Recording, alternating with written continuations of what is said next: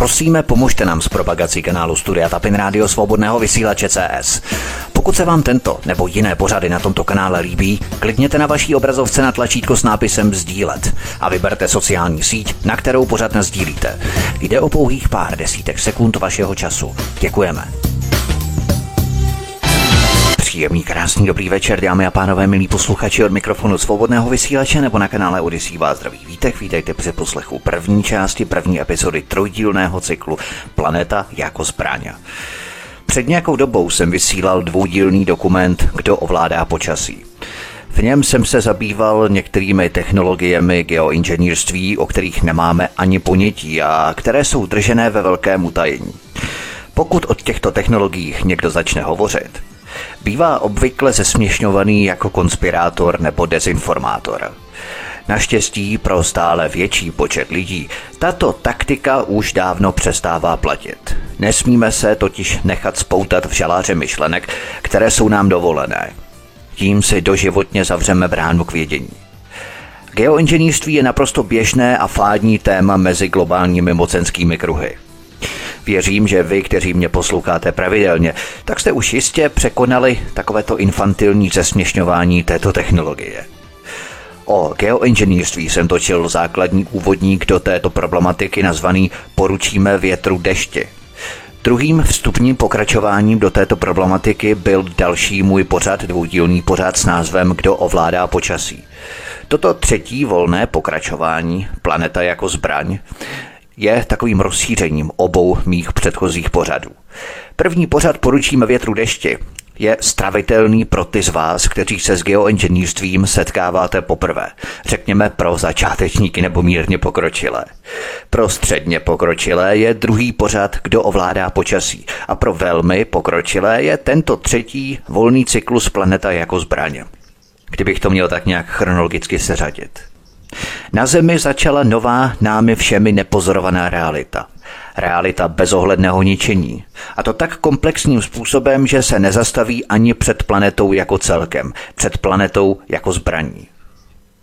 Na svět přišel nový druh války. Takový, který se už nedá vysvětlit, který nelze dokázat, alespoň zatím ne, který se už zřejmě stal trvalým stavem a který postihuje především civilní obyvatelstvo a přírodu. Tyto nové technologie v rámci geoinženýrství tedy představují především jednu věc – zbraně. Musíme si především uvědomit, že armáda nikdy nepoužívá ve válce stejné zbraně jako v té předchozí. Armáda je vždy zhruba 50 let napřed před ostatními. Nesmíme se proto podivovat nad tím, že mnohé technologie jsou pro nás tak exotické, futuristické a těžko uvěřitelné, jen proto, že jsme o nich nikdy neslyšeli. Paradoxem lidského uvažování je to, že člověk má myšlenkový dosah jenom na úrovni svého myšlenkového potenciálu, mozkové kapacity a hlavně uvěřitelnosti. V dobách popularity vzdušných balónů by se každý vysmál představě, že stroj těžší než vzduch dokáže létat. Stejně tak by se vysmál každý kapitán za oceánských parníků představě ponorek brázdících na moří. Před 30 lety například bychom jenom těžko uvěřili tomu, že se budou třeba po podlahách našich domácností prohánět uklízecí vycavače roboti, které vyluxují za nás. Nyní je to běžnou realitou. Ovšem před 30 lety by tato myšlenka vyvolávala smích. V dnešní době se nacházíme ve stejné situaci. Ve stejném stupni technologií, jako v dobách vzducholodí nebo párníků. Neznámé technologie, o kterých jsme mnozí z nás ještě nikdy neslyšeli, vyvolávají u některých slabomyslných jedinců také infantilní smích, ještě obohacený o moderní nálepky konspirace a dezinformace. Mnozí lidé vynaloží pozoruhodně velkou část svého života tomu, aby se něčemu vysmívali. Ke své smůle se vysmívají pouze své vlastní hlouposti a nevědomosti. Místo toho, aby se snažili do těchto nových vědomostí proniknout a porozumět jim, vystavují na odiv všem ostatním svou hloupost, ignoraci a nevědomost a ještě si z toho dělají legraci. Uměle staví zdi, barikády a bariéry před novými vědomostmi a právě tomu oddaně věnují mnoho energie ze svého života. Záleží na každém z nás, zda si chceme zavírat bránu k vědomostem infantilním smíchem nad uklízecími roboty před 30 lety, anebo se posouvat, hloubat a pátrat dál. Zatímco dnešní protijaderná hnutí bojují proti jaderným zbraním a jadernému arzenálu, armáda, která má vždycky zhruba 50-letý náskok, už dávno přešla k plazmovým zbraním, válce s počasím a geoinženýrství. A tady konečně vyvstávají zásadní otázky. Jaká technika se používá? Co se dělá? Jak je možné vyvolat obrovské přírodní katastrofy? Jak je možné ohrozit celou planetu? V minulých dekádách probíhal rozsáhlý utajený vývoj. Od atomových pokusů ve vyšších vrstvách atmosféry přes pokusy ovlivnit magnetické pole Země a počasí až po pokusy ovlivnit elektricky nabitou atmosféru. Pojďme na první kapitolu rozdělení pořadu. Tento pořad jsem rozdělil do dvou základních sekcí. V první části se budu zabývat dvěma hlavními konflikty, abychom si vytvořili přehled o válčení pomocí špičkových technologií na konci 20. století. Válka proti Jugoslávii a válka v Perském zálivu – Nebudu tyto konflikty popisovat, ale budu se soustředit jen na použití chemických a biologických zbraní. Uděláme si tak zároveň představu o rozsáhlém dopadu moderních zbraní na životní prostředí. Díky tomu se pak můžeme zamyslet nad motivací a výsledky tzv. humanitárních intervencí. Válka samotná je ale jenom jednou stranou mince – Stejně destruktivní jsou i vojenské experimenty a výzkumy, které využívají naše přírodní zdroje a destabilizují naše jemně vyvážené ekologické systémy. Ve druhé části pořadu se budu zabývat některými důsledky dosavadního výzkumu v rámci hledání stále dokonalejších zbraní v systému hvězdných válek.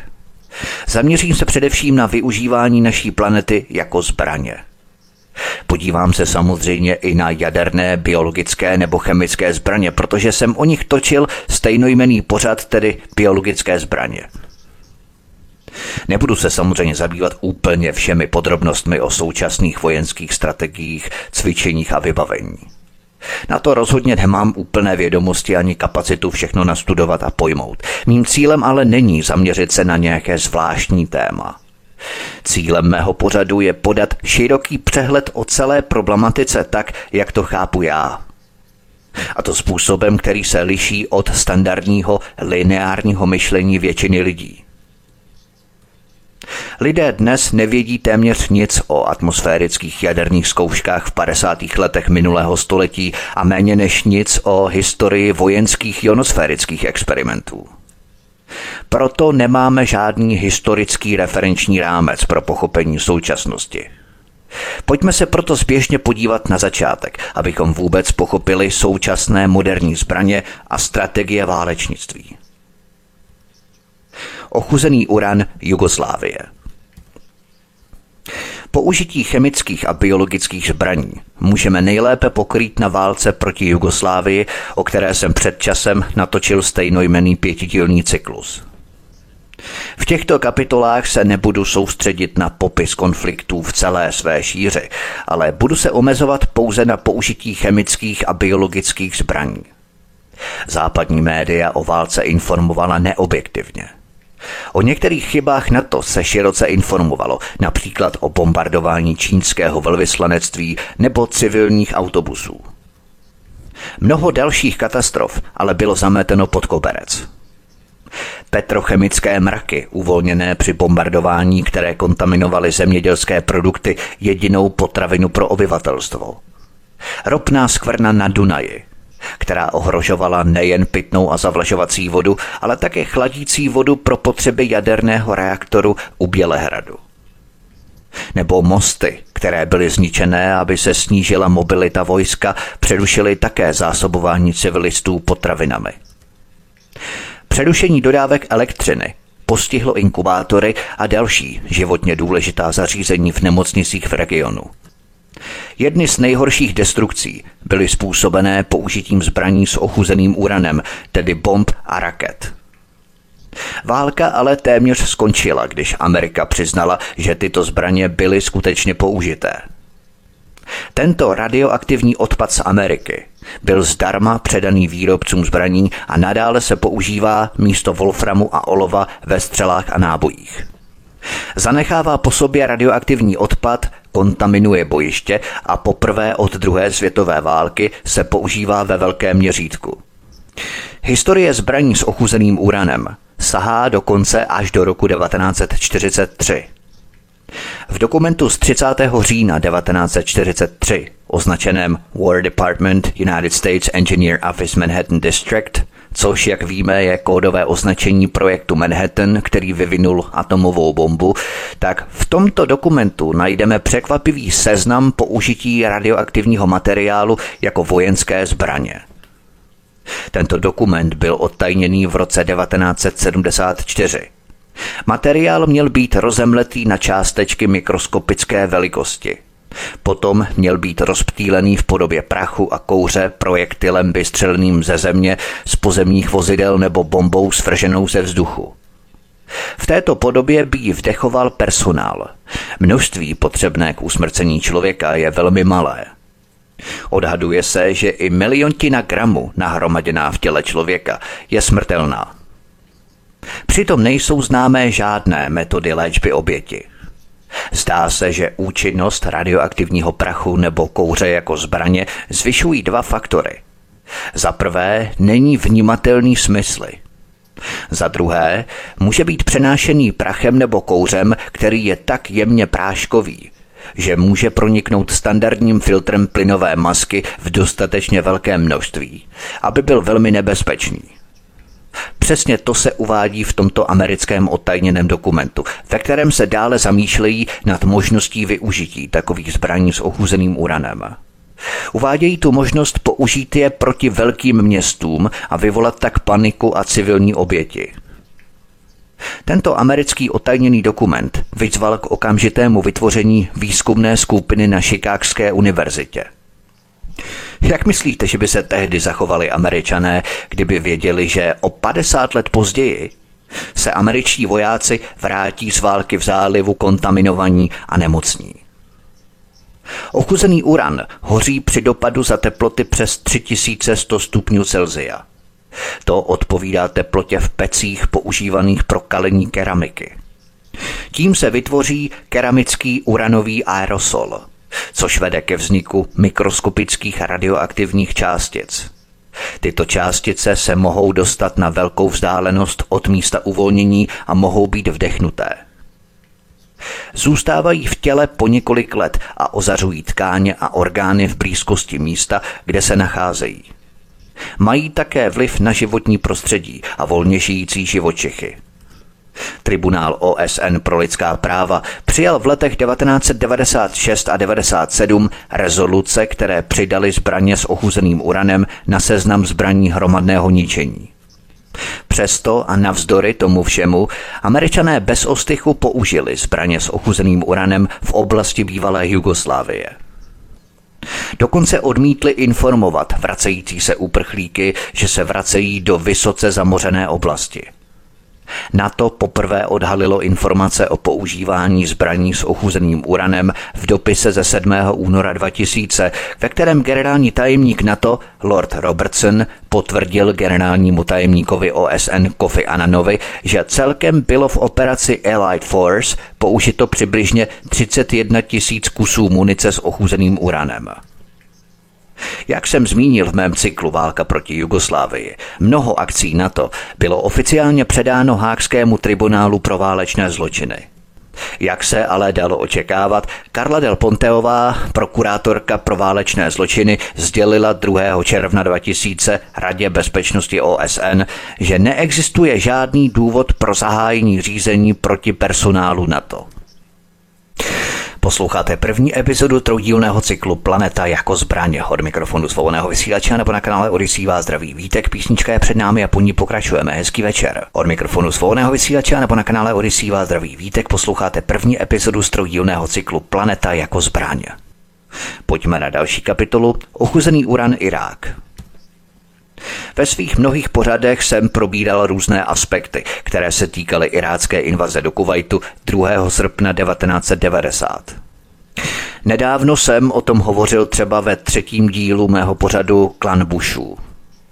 Ovšem toto napětí, které k tomu vedlo, lze vysledovat až do 30. let 20. století. Tehdy arabský poloostrov a jeho ropné zdroje ovládali Velká Británie, Francie a Amerika. Velkými hráči v tomto oboru bylo pět amerických společností. ExxonMobil, Chevron, Texaco a Gulf. Dále Royal Dutch Shell a Anglo-Persian Oil Company, dnes BP. Říkalo se jim sedm sester. Jako takový kontrolovali rafinérie, ropovody, tankery a produkci ropy po celém světě. V tomto pořadu asi nemá příliš smysl hovořit o vazbách mezi politikou, ropným průmyslem a válkou. Důležité ale je zmínit zásadní zprávu. Na jaře 1990 předtím, než Irák zahájil invazi do Kuwaitu, generál Norman Schwarzkopf informoval americký senátní výbor pro ozbrojené služby o nové americké vojenské strategii. Tato vojenská strategie měla zajistit přístup Ameriky k ropě v Perském zálivu a její kontrolu v případě regionálního konfliktu. Bylo tedy jasné, co američané provedou v případě napadení Kuwaitu, i když navenek zahájili klamovou kampaň okázalého nezájmu. Obšírně jsem o tom hovořil opět ve třetím díle pořadu Klan Bushu. Pokud chcete, poslechněte si to, je to velmi zajímavé. Ovšem mnohem zajímavější je skutečnost, že prodej zbraní americkými výrobci do Iráku nebyl okamžitě zastavený. 27. října 1992 se americká sněmovna reprezentantů dozvěděla, že americké společnosti i společnosti jiných zemí NATO prodávaly, a to dokonce se souhlasem vládních agentur, Iráku komponenty pro chemické, biologické a jaderné zbraně a raketové systémy. To všechno až do roku 1989. Množství, které pocházelo z Ameriky, bylo značné – Hovořil jsem o tom podrobně v mém trojdílném dokumentu Saddam Hussein. Například z Ameriky bylo dodáno 1500 amerických galonů bacilu antraxu, což odpovídá 5678 litrům. Dále bylo z Ameriky dodáno 39 tun biologických bojových látek. Ty se vyráběly v Bocarato na Floridě, zatímco díly pro rakety Scud se vyráběly v Connecticutu a Pittsburghu. Ještě úžasnější je, že když Irák nebyl schopen zaplatit za některé z těchto vojenských zbraní, museli se do toho vložit američtí daňoví poplatníci. Sovětský svaz, Francie, Velká Británie a Německo dodávali Iráku zbraně v 70. a 80. letech. Následovaly operace Pouštní bouře a Pouštní šavle v rámci válek v Perském zálivu. To jsem opět pokryl třeba v klanu Bushu, proto se budu soustředit opět pouze jen na aspekt chemických a biologických zbraní. Tajný dokument Úřadu pro atomovou energii, který zveřejnil list Guardian, uvádí, že střely s ochuzeným uranem, které spojenci použili ve válce v Perském zálivu, zanechali na bojištích v Kuwaitu a v Iráku nejméně 40 tun radioaktivního prachu. Později mapy Pentagonu ukázaly, že většina jižního Iráku a severního Kuwaitu byla posetá zbytky ochuzeného uranu. Během rozsáhlého požáru na americké základně v kuvajském Dauhá docházelo po dobu 6 hodin k silným explozím. Zuřily požáry, při kterých se do obzduší uvolňovalo velké množství částic, které zahalily bojiště – Rozvinul se stálý vítr o rychlosti asi 22 km v hodině, který unášel kouř a částice na jeho východ. Odhaduje se, že na bojišti zůstaly stovky tun uranu na zničených tancích a vozidlech nebo v nich. Například v 70. letech minulého století se irácká armádní organizace Radio Alliance for Military Accountability ocitla v místě, které bylo podle jejího názoru životu nebezpečné. Bylo to v závětří amerického zařízení na testování zbraní s ochuzeným uranem. Na základě těchto zkušeností odhaduje, že jen během prvních osmi měsíců války v zálivu zemřelo 50 tisíc iráckých dětí na různé nemoci vyvolané použitím zbraní s ochuzeným uranem. Spojené státy prohlásily, že nemají žádnou právní povinnost vyčistit kontaminované bojiště. To se samozřejmě týkalo i veteránů války v zálivu. 183 629 veteránů války v zálivu podalo žádost o očkodnění u Ministerstva pro záležitosti veteránů za postižení související se službou. Zemřelo přibližně 9600 veteránů. Kromě toho bylo podle amerického ministerstva obrany asi 100 tisíc amerických vojáků vystaveno nízkému množství bojových chemických látek, včetně sarinu, cyklosarinu a iperitu. 250 tisíc vojáků dostalo novou látku pyridostigmin bromid, která byla stále testovaná. 150 tisíc dostalo velmi kontroverzní vakcínu botulotoxoid. Celkem 436 tisíc lidí vstoupilo do oblastí kontaminovaných 315 tunami zbytků ochuzeného a radioaktivního uranu, který pravděpodobně obsahoval stopy plutonia. Tyto obě války tedy válka proti Jugoslávii a válka proti Iráku, byly oficiálně ospravedlněné tím, že byly vedené z humanitárních důvodů. Můžeme vážně nazvat utrpení, kterému bylo vystavené civilní obyvatelstvo Kosova a Iráku, humánním? Nicméně pokryl jsem genocidní povahu dvou vybraných válečných konfliktů, ve kterých byl prokazatelně použitý ochuzený uran – navzdory všem mezinárodním konvencím, dohodám a smlouvám. Toto je pravá povaha válečnictví moderní doby. NATO, OSN, američané, Britové. Stvůry, které se neštítí vůbec ničeho. Pojďme na další kapitolu. Znečištění životního prostředí armádou. Použití zbraní s ochuzeným uranem v Kosovu i ve druhé válce v Perském zálivu zamořilo rozsáhlá území na nepředvídatelnou dobu. K vojenskému znečištění ale nedochází pouze na bojišti. Jedním z nejpamátnějších příkladů byla katastrofa v kanálu Love Canal v 70. letech 20. století.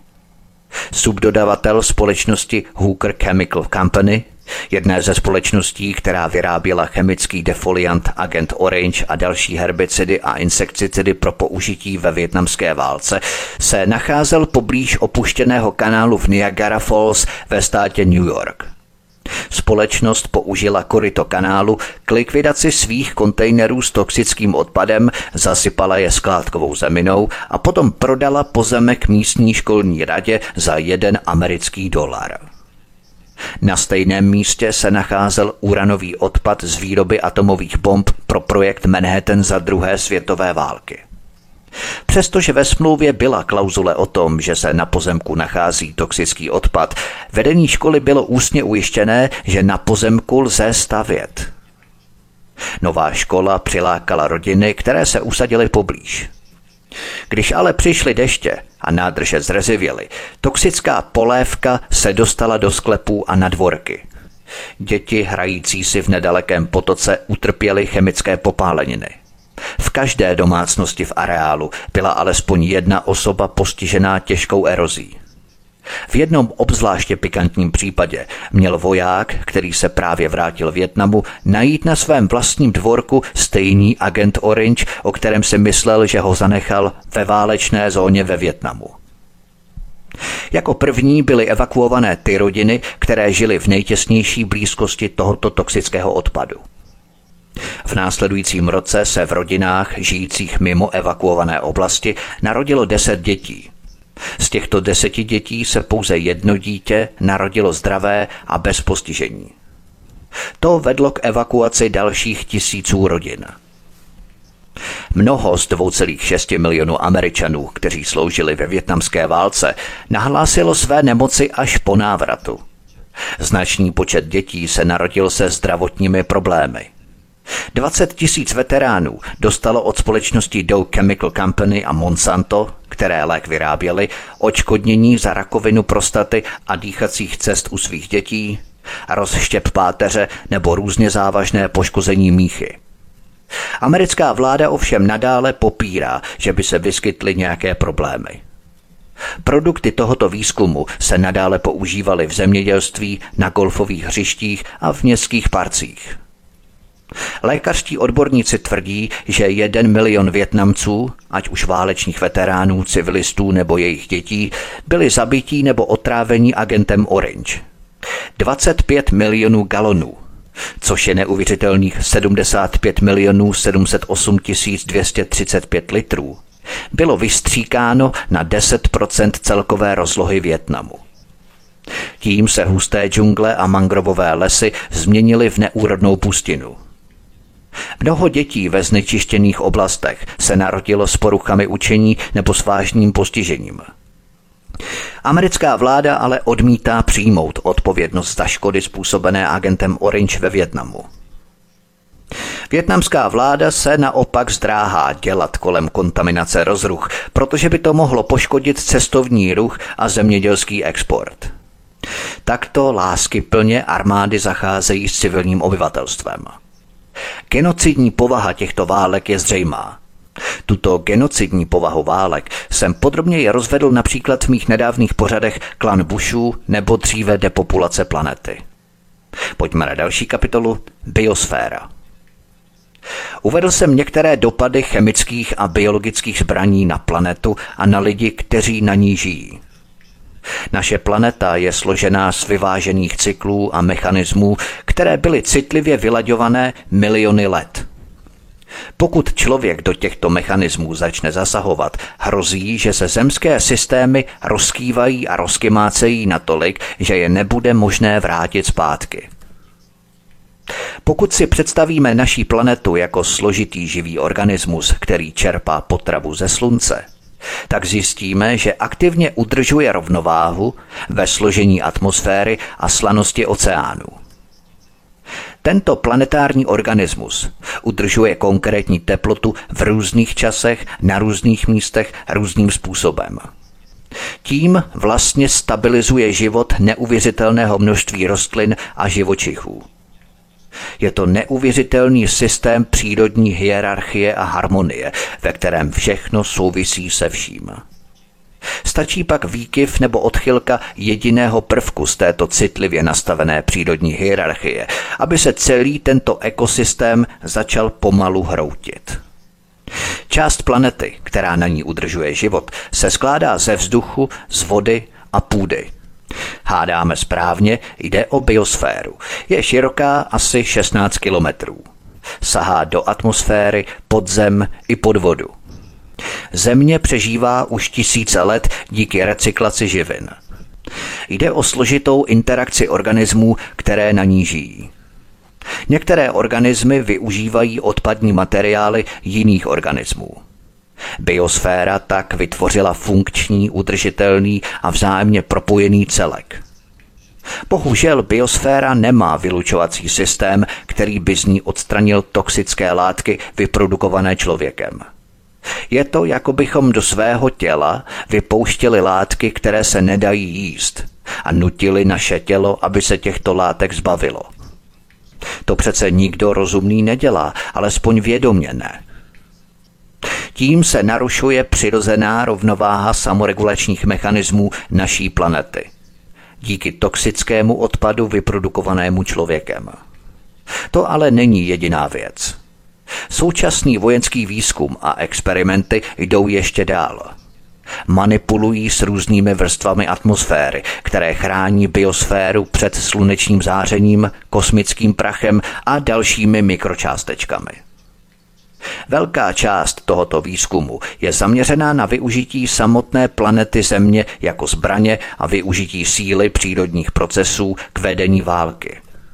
Abychom pochopili tyto přírodní procesy, které jsou zneužívané vojenským výzkumem, musím stručně vysvětlit atmosférické vrstvy, které obklopují Zemi. Musíme totiž věnovat pozornost tomu, jak tyto vrstvy fungují a jak na sebe vzájemně působí. Lépe pak pochopíme nebezpečí, která hrozí při narušení přirozené rovnováhy zemského organismu, tedy půdy, vody a vzduchu.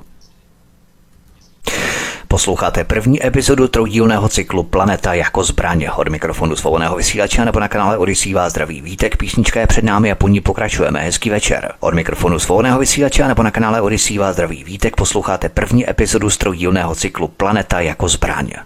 geoinženýrství. Předtím, než se vypravím do zkoumání jednotlivých vrstev atmosféry, bychom si měli ujasnit základní pojmy vzhledem k technologiím, o kterých budu hovořit. Pokud se chceme orientovat v technologiích změn počasí, nevyhnutelně se setkáme s pojmem geoinženýrství, dříve chemtrails. Všichni máme jakous takou představu o významu tohoto označení, ale mnoho z nás přesně nedokáže popsat a definovat, co geoinženýrství přesně znamená. Geoinženýrství je definované jako celosvětová environmentální manipulace s naší atmosférou. To znamená manipulace s počasím, oceány a tedy i s naší planetou. Metody navržené pro účely geoinženýrství jsou už realitou, ačkoliv o nich neproběhla žádná veřejná debata, žádné veřejné oznámení ani demokratická kontrola. Navrhované plány geoinženýrství vycházejí z rozsáhlých poznatků o fungování přírodních procesů na Zemi, které byly získané díky vesmírnému výzkumu a zkoumání našeho planetárního systému. Tento výzkum je působivý svým počtem a rozsahem. Proč se veřejnost o těchto experimentech nedozvěděla, přestože tyto geoexperimenty probíhají už od konce 20. století? Na tuto otázku odpověděl jeden geoinženýr v únoru 2010 na zasedání Americké asociace pro rozvoj vědy. Studie ukazují, že lidé se rozhodují především na základě svých hodnot, přesvědčení, pohledu na svět a pocitů. Fakta hrají mnohem menší roli. Tuto mezeru nelze překlenout tím, že veřejnosti poskytneme více faktů nebo že se budeme snažit veřejnost vzdělávat prostřednictvím většího množství vědeckých poznatků. Konec citace. To je také důvod, proč globální mocenská klika nepovolí jakoukoliv širokou veřejnou debatu, na tož pak kontrolu geoinženýrství. Troposféra – naše planeta se řítí vesmírem neuvěřitelnou rychlostí, přibližně 107 280 km za hodinu po eliptické dráze. Kromě této neuvěřitelné rychlosti se Země také každých 24 hodin otočí kolem své osy. Všechny tyto pohyby znamenají, že vrstvy atmosféry nezůstávají od sebe ve stále stejné vzdálenosti – Atmosféru ovlivňují také změny na Slunci, Měsíci a dokonce i změny ve vesmíru. První vrstvou atmosféry je troposféra. Ta se odvíjí podle základního vzorce. Čím výš stoupáme nad zemský povrch, tím více klesá teplota, dokud není dosaženo teplotního minima. Nad tímto teplotním minimem se začíná opět oteplovat. A právě vrstva atmosféry od zemského povrchu po výšku prvního teplotního minima se nazývá troposféra neboli spodní atmosféra. Samotné teplotní minimum se nazývá tropopauza, je ve výšce asi 10 km nad zemí. V této výšce dnes létají komerční letadla. V roce 1993 Reginald Newell z Massachusettského technologického institutu oznámil objev, že v zemské atmosféře existují velké proudy vodní páry. Tyto obrovské vodní páry svou velikostí a rychlostí proudění konkurují Amazonce. Na severní polokouli je pět takových atmosférických řek a na jižní polokouli také pět. Jsou široké kolem 700 kilometrů, dlouhé až 7700 kilometrů a proudí v tenkém pásu pouhé 3 kilometry nad zemským povrchem. To je neskutečný objev, protože právě tyto obrovské proudy vodních pár jsou hlavním prostředkem přenosu vody po celé země kouly. Například z tropických deštních pralesů na rovníku do jiných teplotních pásem. Jako takové mají velký vliv na klima, průběh počasí a distribuci vody. Existují domněnky, že vliv těchto toků může vyvolat povodně a sucha. Stratosféra nad tropopauzou se nachází stratosféra, která sahá do výšky přibližně 50 km nad zemským povrchem. Stratosféra překvapivě vykazuje tím vyšší teploty, čím je vzdálenější od zemského povrchu. To znamená, čím výše, tím tepleji. Jednou z příčin tohoto nárůstu teploty by mohlo být to, že v nadmořské výšce círka 25 km stratosféra uzavírá ozonovou vrstvu. Molekuly ozonu se zase skládají ze tří molekul kyslíku na místo dvou, které má normální vzduch. Ozon je také velmi zajímavý, protože ozon má v různých vrstvách jinou funkci. V přízemní vrstvě je ozon považovaný za znečišťující látku a jednu z hlavních složek smogu. Ovšem ve stratosféře je ozon naopak užitečný, protože tady ozon zachycuje ultrafialové sluneční záření, které může mít škodlivé účinky na plodiny, zvířata a lidi. Vojenská letadla obvykle létají ve stratosféře ve výšce přibližně 15 kilometrů. K tomu se váže ještě další zajímavé zjištění už za druhé světové války.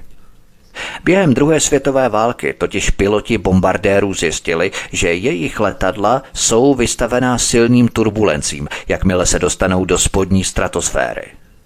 V té době létala letadla v mnohem menších výškách než dnes.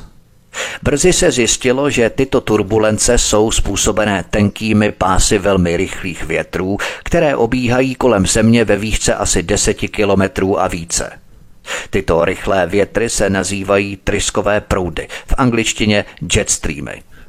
Po objevu těchto jetstreamů lidé začali chápat, že zemská atmosféra a počasí jsou mnohem složitější, než si do té doby představovali. Mecosféra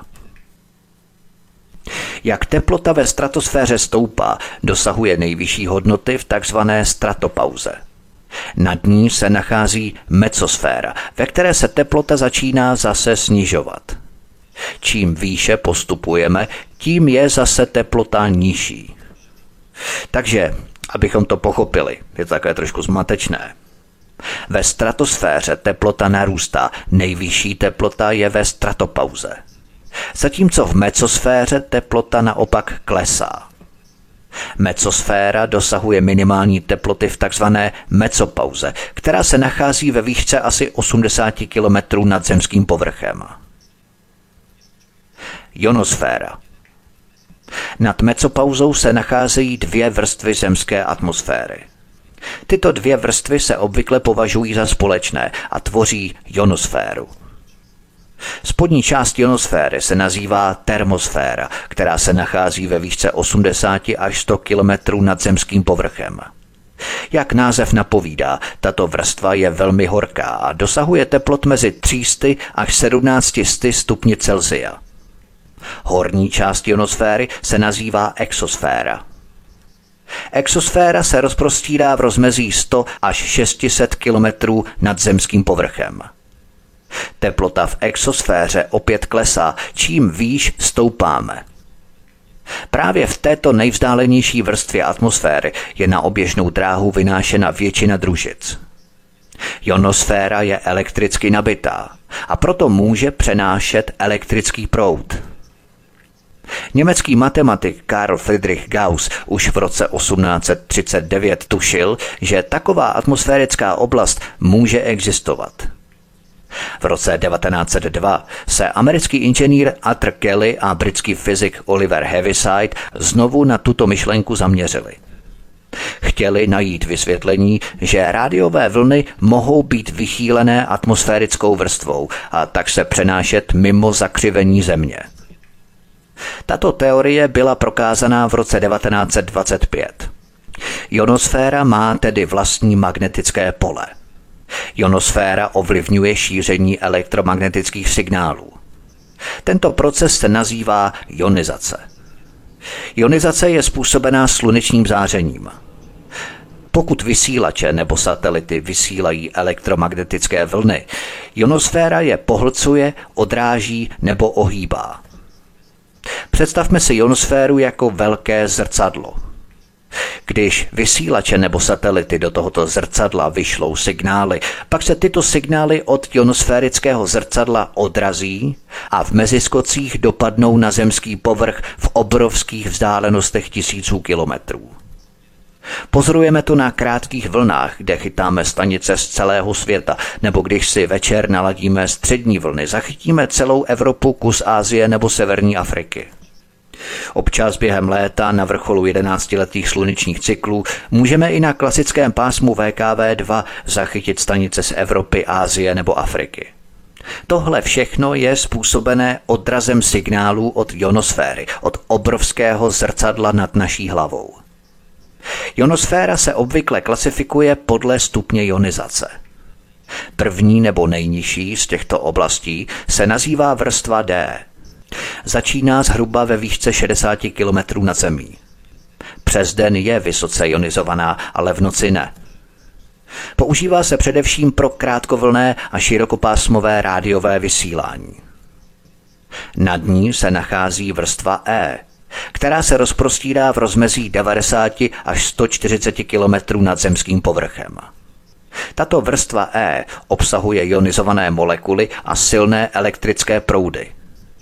Nad výškou 140 km se nachází vrstva F. Tato vrstva F obsahuje ionizované atomy, které mají nejvyšší koncentraci jontů ve vrstvě F2. Právě tyto vrstvy E a F jsou zodpovědné za to, že se rádiové signály mohou šířit na velmi dlouhé vzdálenosti. Jak jsem zmínil, takzvaná ionizace je způsobená slunečním zářením. Elektricky neutrální atomy v ionosféře ztratí elektrony. Tyto elektrony pak mají záporný náboj, zatímco samotný atom má náboj kladný. Tyto nabité částice se nazývají kladné a záporné jonty. Jde o druh elektricky nabité atmosféry, což se odborně nazývá plazma. Na Zemi se s tímto jevem nesetkáme, samozřejmě s výjimkou krátké doby po bouřce. Většina atomů, které nás obklopují, jsou elektricky neutrální. Hmota existuje buď v pevném, kapalném nebo plynném skupenství. Plazma je naopak přehrátý plyn. Stav, ve kterém se nachází plazma, je také známý jako čtvrtý stav hmoty. Ještě se k plazmě vrátím, to je velmi zajímavé, protože to tvoří předstupeň pro pochopení plazmových zbraní. A proto si musíme plazmu velmi obšírně vysvětlit, ale ještě se k tomu vrátím. Ionosféra je jednou z nejdůležitějších ochranných vrstev atmosféry, která pokrývá Zemi a chrání nás tak před škodlivými slunečními a kosmickými částicemi.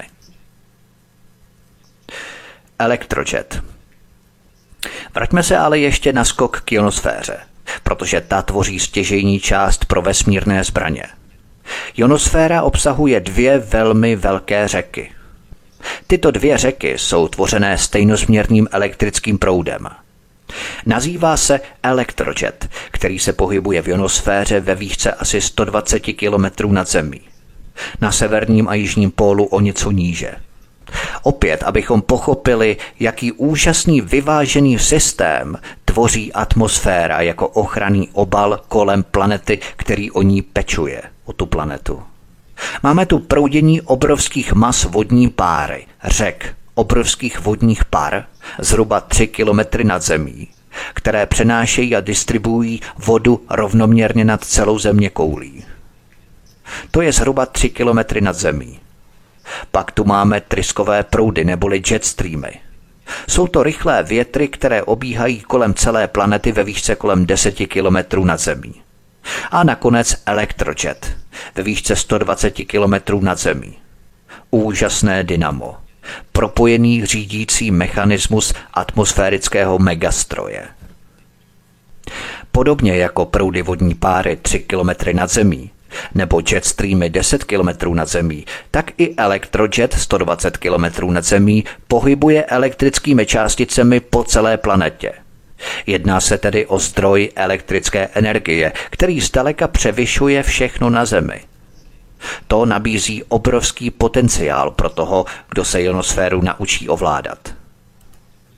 Ionosféra je vlastně obrovský přírodní generátor, který vyrábí až 10 milionů megawatů elektrické energie díky srážkám částic slunečního větru se zemským magnetickým polem. V ionosféře tečou tyto elektrické proudy zvané elektrojet, které někdy dosahují síly milionů ampérů.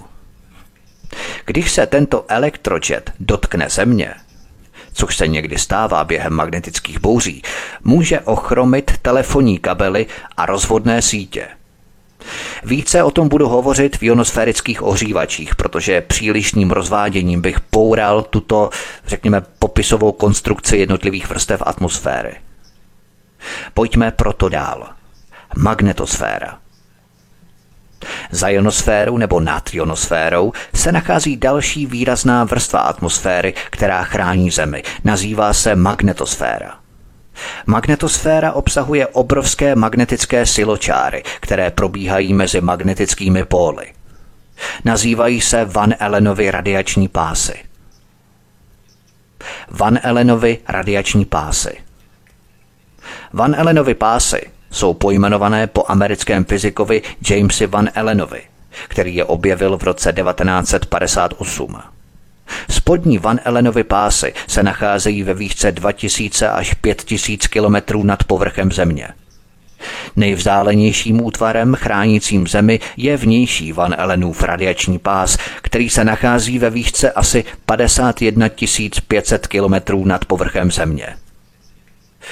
Důsledku rotace a krutivého pohybu Země se vnitřní Van Allenův pás rozprostírá ve výšce asi 200 kilometrů nad zemským povrchem nad Jižním Atlantikem. Této anomálii se také říká jihoatlantická anomálie. Podobná anomálie je i nad Mongolskem. Oběžná dráha Oběžná dráha je dráha, po které se objekt pohybuje, když přestane využívat umělý zdroj energie k pohonu. Jednoduše bez motoru, bez paliva. Jeho pohyb je tedy řízený pouze gravitací. Někde se tomu říká volný pád.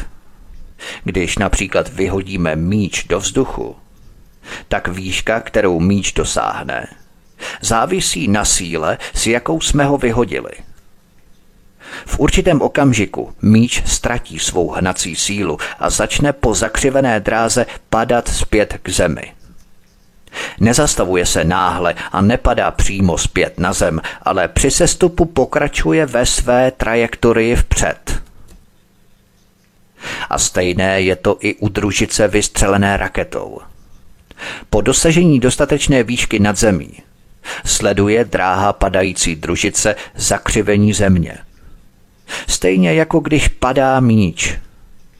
Ovšem u družice je to mnohem pomalejší sestupný proces, který trvá od několika let po stovky let. Záleží na výšce té družice.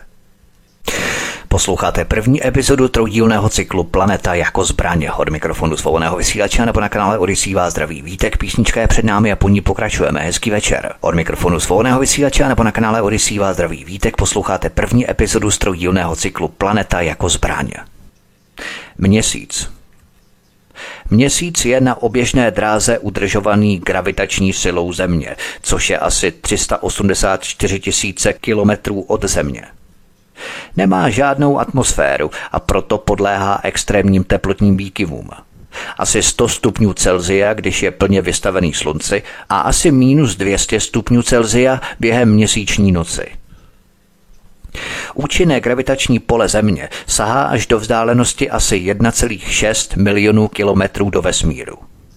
Objekt za touto hranicí by byl vtažený na oběžnou dráhu kolem Slunce. Slunce. Slunce je od Země vzdálené 148 milionů kilometrů. Přesto poskytuje stálý přísun energie, kterou potřebuje veškerý život na Zemi. Vzhledem k oběžné dráze Země a sklonu její osy dochází k sezónním výkyvům. V průběhu času je veškerá sluneční energie vyzářená zpět do vesmíru jako dlouhovlné záření. Tím se udržuje globální rovnováha. Teploty, které na Zemi zažíváme, jsou výsledkem rovnováhy mezi přicházejícím a odcházejícím tepelným zářením. Pokud by k tomu nedošlo, země by se stále více zahřívala, až by nakonec veškerý život na ní zanikl. Sluneční vítr Sluneční vítr je vlastně proud nabitých vysokoenergetických částic, které vyzařuje slunce. Nejsilnější je během aktivity slunečních skvrn.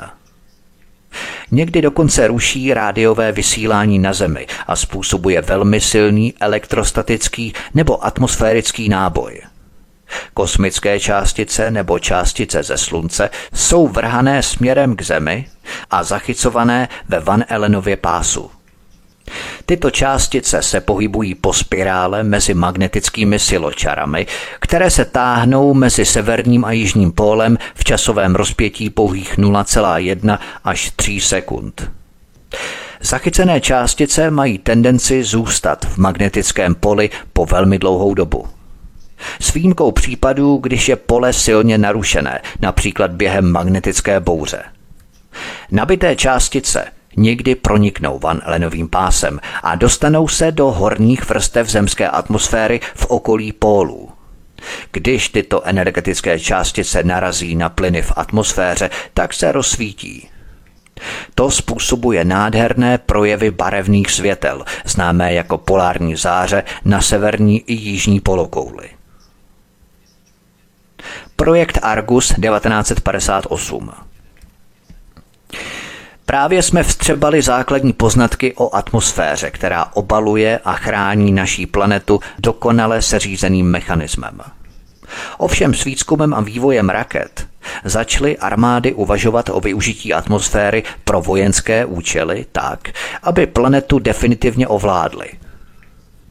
Atmosférický výzkum se velmi rychle posunul od pouhého pozorování k experimentálnímu testování. Spojené státy provedly první atmosférické jaderné testy v Tichomoří v roce 1946 a v Nevadě v roce 1951. Do roku 1956 Spojené státy odpálily více než 86 jaderných bomb. Sověti zahájili atmosférické testy v roce 1949 v arktických oblastech a do konce roku 1956 provedli 15 výbuchů. Britové zase odpálili devět atmosférických výbuchů na ostrovech Montebello západně od Austrálie a poblíž Lynch v jižní Austrálii. Experimenty s ionosférou začaly hned po objevu Van Allenových radiačních pásů. Ještě předtím, než byla známá jejich úloha při ochraně země. V srpnu až září 1958 odpálilo námořnictvo Spojených států tři jaderné bomby ve výšce 480 kilometrů nad Jižním Atlantikem. Jak jsem už zmínil, Van Allenův pás v Jižním Atlantiku sahá do výšky 200 až 400 kilometrů a proto často ruší lodní komunikaci. Kromě toho byly odpálené dvě vodíkové bomby ve výšce 160 kilometrů nad Johnstonovými ostrovy v Tichém oceánu na severu Papuji Nové Gvineji. Tyto ostrovy leží přibližně na půli cesty mezi Havají a Marshallovými ostrovy 18 stupňů severně od rovníku. Tyto exploze byly tak vysoko v atmosféře, že je bylo možné pozorovat i na Tahiti ve francouzské Polynézii, tedy asi 18 stupňů jižně od rovníku. Tento experiment s krycím názvem Projekt Argus byl vypracovaný americkou agenturou pro atomovou energii a americkým ministerstvem obrany, které jej označilo za největší vědecký experiment, jaký kdy byl proveden. Účelem tohoto projektu Argus bylo zřejmě vyhodnotit dopad jaderných výbuchů ve velkých výškách na rádiové vysílání a provoz radarů. Díky předchozím výbuchům v atmosféře armáda zjistila, že jaderné bomby mohou generovat tzv. elektromagnetický puls, který vyřadí veškerou rádiovou komunikaci. Americké námořnictvo chtělo také rozšířit své znalosti o ionosféře a nabitých částicích v ní. Je možné, že tehdy nově objevené atmosférické vrstvy byly považované za potenciální zdroj neomezené energie a tedy neomezené ničivé síly. Tyto jaderné exploze vytvořily nové magnetické radiační pásy a přinesly do ionosféry dostatečné množství elektronů a dalších nabitých částic, které vyvolaly celosvětové účinky. Není známo, jak dlouho tyto radiační pásy trvaly, ale bylo je možné pozorovat ještě pět let po explozích. Elektrony se pohybovaly sem a tam podél nově vytvořených magnetických siločar. Při dopadu do atmosféry v blízkosti zemských pólů vyvolávali umělou polární záři. Zřejmě právě tento jev stál u zrodu koncepce vesmírného štítu proti blížícím se raketám. Otázka tedy zněla, Jestliže přirozené procesy na Zemi mohou zničit blížící se objekty z vesmíru, mohl by být vytvořený také umělý štít, který by mohl být použitý proti mezikontinentálním střelám? Právě v tuto dobu, tedy na přelomu 50. a 60. let, stála armáda na začátku tohoto projektu vesmírného štítu. To si musíme uvědomit, abychom docenili ten historický referenční rámec. Vesmírné zbraně nejsou vůbec nic nového ani moderního. Měděné jehly ve vesmíru. Na konci roku 1958 bylo vyhlášené moratorium na jaderné testy v atmosféře. To ovšem nemohlo zabránit dalším pokusům v ionosféře. V roce 1961 přinesl nizozemský Casings Historisch Archiv zprávu o tom, že americká armáda plánuje v ionosféře telekomunikační štít.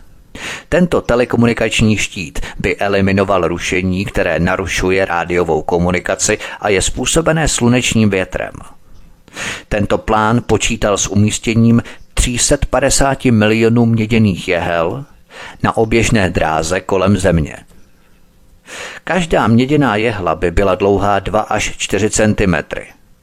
Vědci doufali, že tyto miliony jehel vytvoří pás o tloušťce 10 kilometrů a šířce 40 kilometrů a každá jehla se bude nacházet asi 100 metrů od další jehly.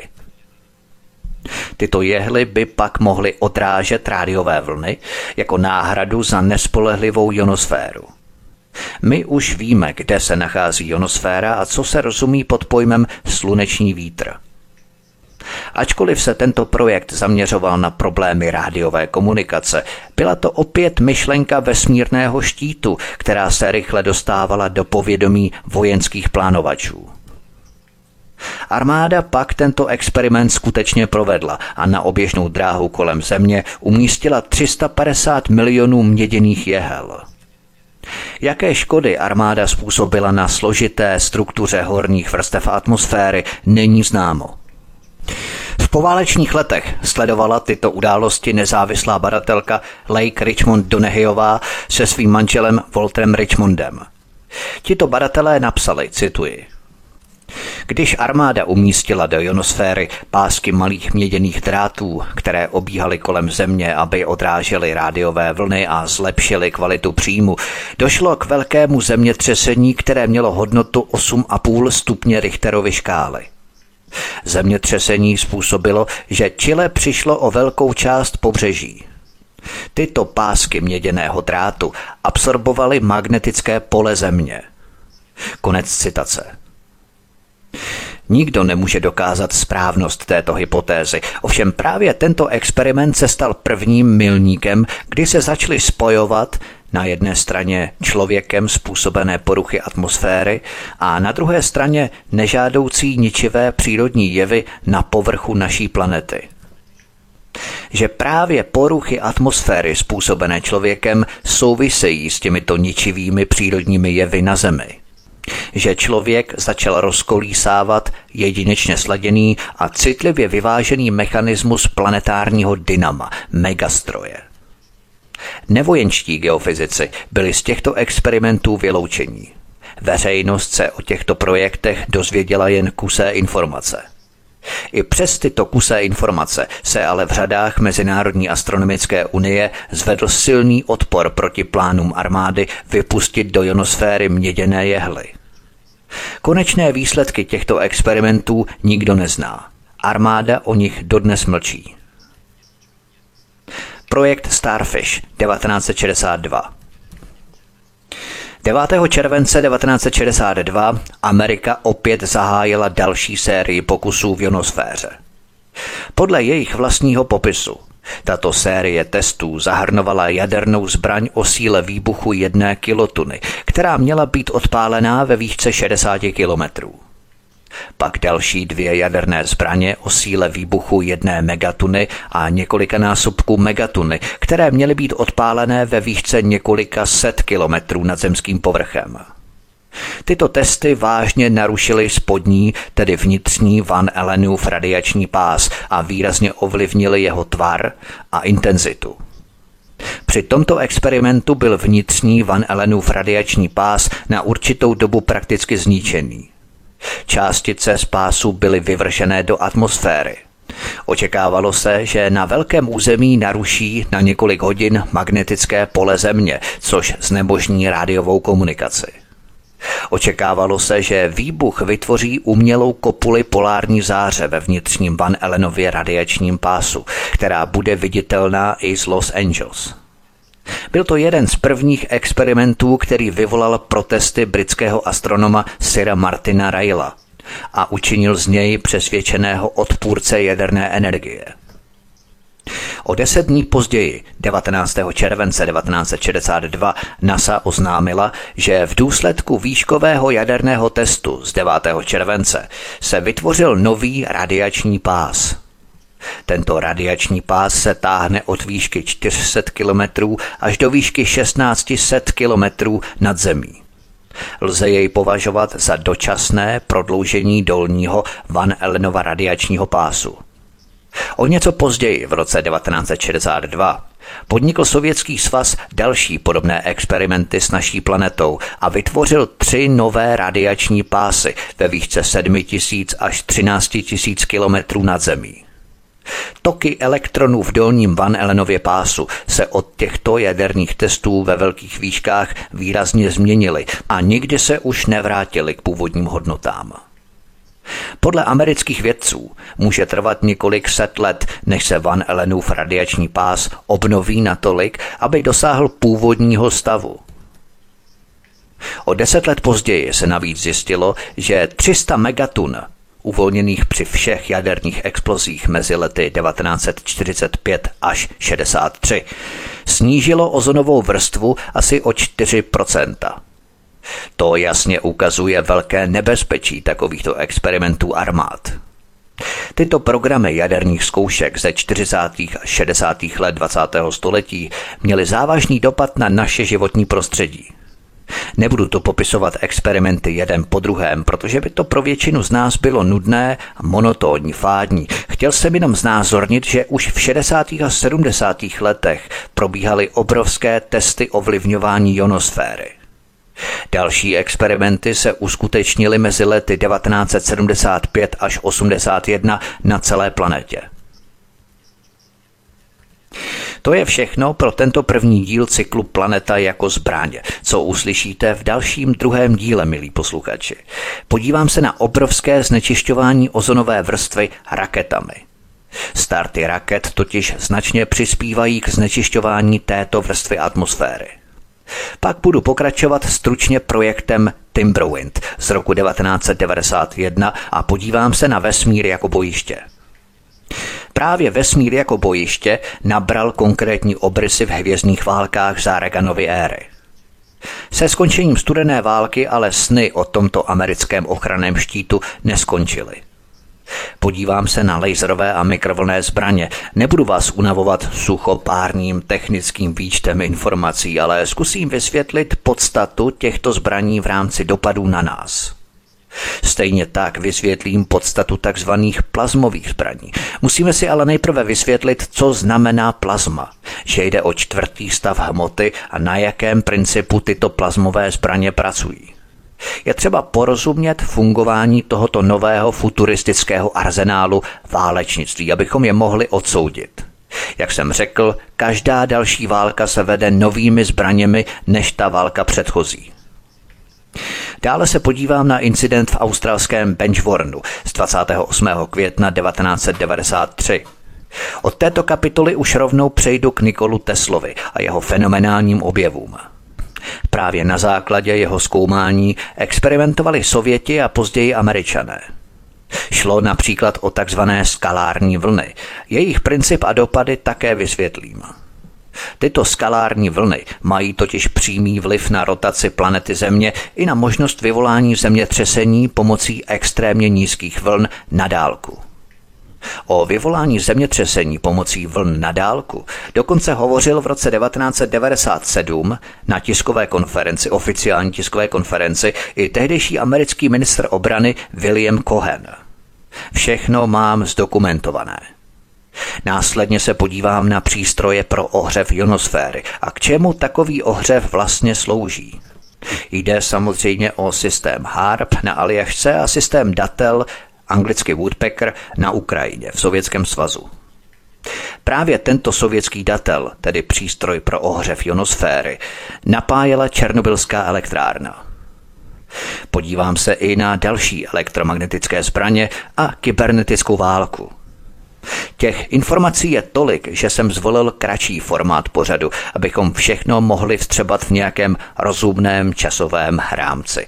A právě proto i tento pořad je kratší, lehce kratší tedy, budou kratší i příští díly, protože těch informací je opravdu tolik. Ty pořady jsem opravdu informačně ladil tak, abychom se co nejvíce rozvěděli, ale samozřejmě to nebylo příliš dlouhé, příliš nudné, příliš fádní a monotematické, abychom probrali co nejvíce věcí a budeme se rozvídat i další souvislosti v příštích dílech druhém a třetím díle cyklu Planeta jako zbraň. Já se na vás budu těšit, milí posluchači. Prosím, komentujte, pokud máte něco na srdci nebo nějaké další poznámky postřehy, dojmy nebo cokoliv, tak eh, komentujte prosím v komentářích pod tímto kanálem, respektive pod tímto kanálem, pod tím pořadem na kanále Odyssey. A můžete kliknout také i na odebírat v rámci tohoto kanálu, což vás eh, také prosím, abyste odebírali i další pořady, abyste nic nezmeškali a také klikněte na zvoneček a prosím zaregistrujte se na Odyssey, abyste opravdu nezmeškali a nepřicházeli jste u další pořady, které tady na svobodném vysílači Studio Tapin Radio pro vás chystám. Takže to je všechno pro první díl tohoto pořadu Planeta jako zbraň. Já se na vás budu těšit při druhém díle od mikrofonu svobodného vysílače nebo na kanále Odisí Váltravý Vítek. Přeju vám hezký večer a příště naslyšenou. Prosíme, pomožte nám s propagací kanálu Studia Tapin Rádio Svobodného vysílače CS.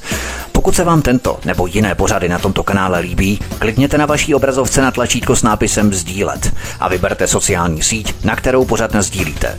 Jde o pouhých pár desítek sekund vašeho času. Děkujeme.